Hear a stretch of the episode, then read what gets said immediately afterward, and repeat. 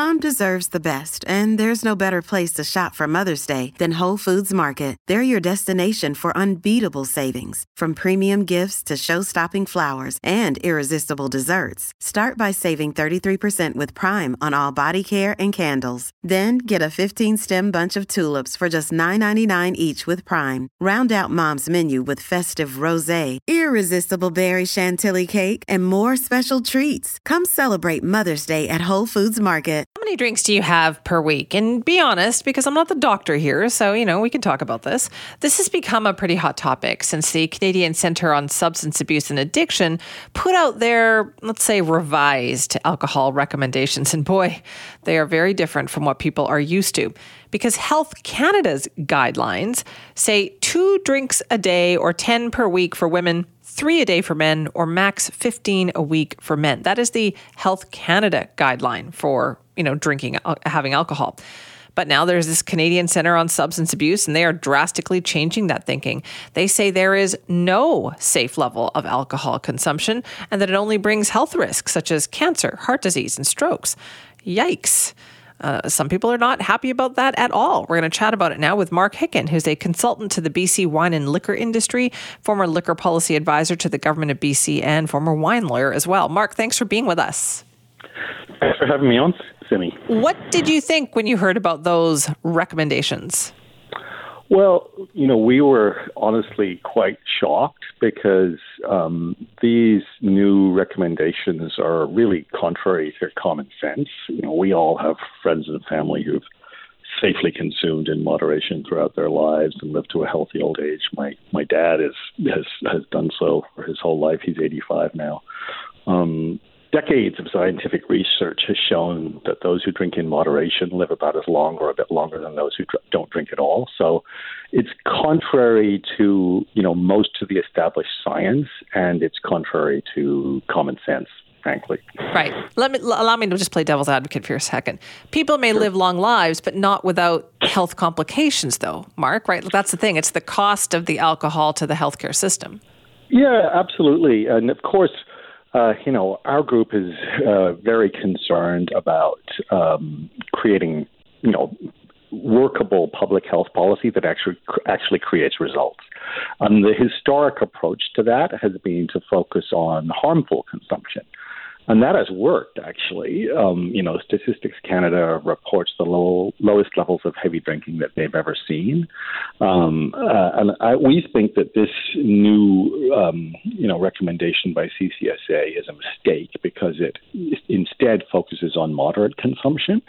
Um, we think that's going to cause people to tune out of the messaging completely, and it's going to erode confidence in public health messaging.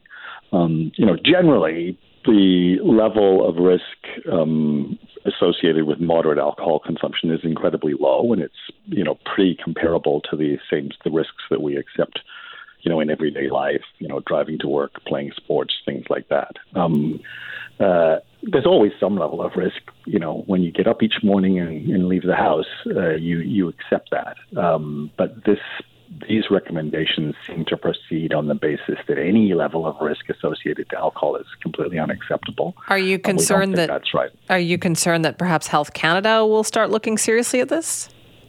Well, you know, so far, as you mentioned, Health Canada has not accepted or rejected uh, the guidelines.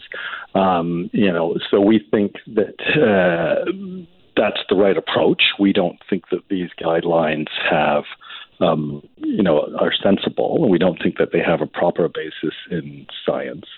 Uh, as I said, if you look at the overall all-cause mortality, moderate com- moderate alcohol consumption does not affect that.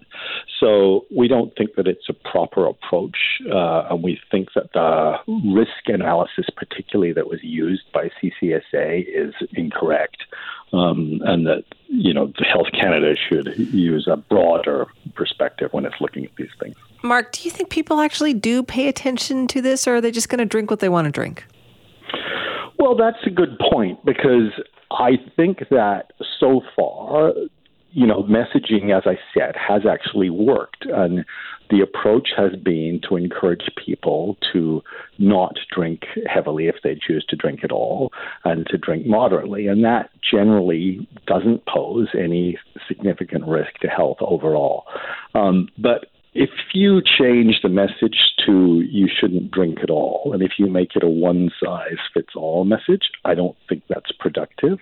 I think that what we need to do is, you know, it's every individual is different, and your risks associated with all kinds of illness, including cancer, are are different for each person, and it's you know based on a lot on lifestyle, genetics, diet, um, you know, and if you if each individual we think should educate themselves as to what the risks are, talk to your own family doctor, and then make decisions based on those you know personal right. uh, circumstances. When this kind of health news is in the news and you see those headlines, does it impact consumption or sales of alcohol?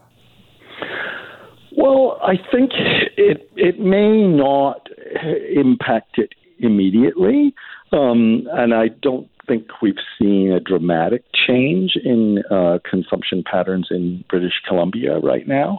But I think that the big danger really is just that you know it causes a lot of unnecessary stress and fear for people when they think you know they want to come home from work and have a beer while they're watching the hockey game or have a glass of wine while they're having dinner.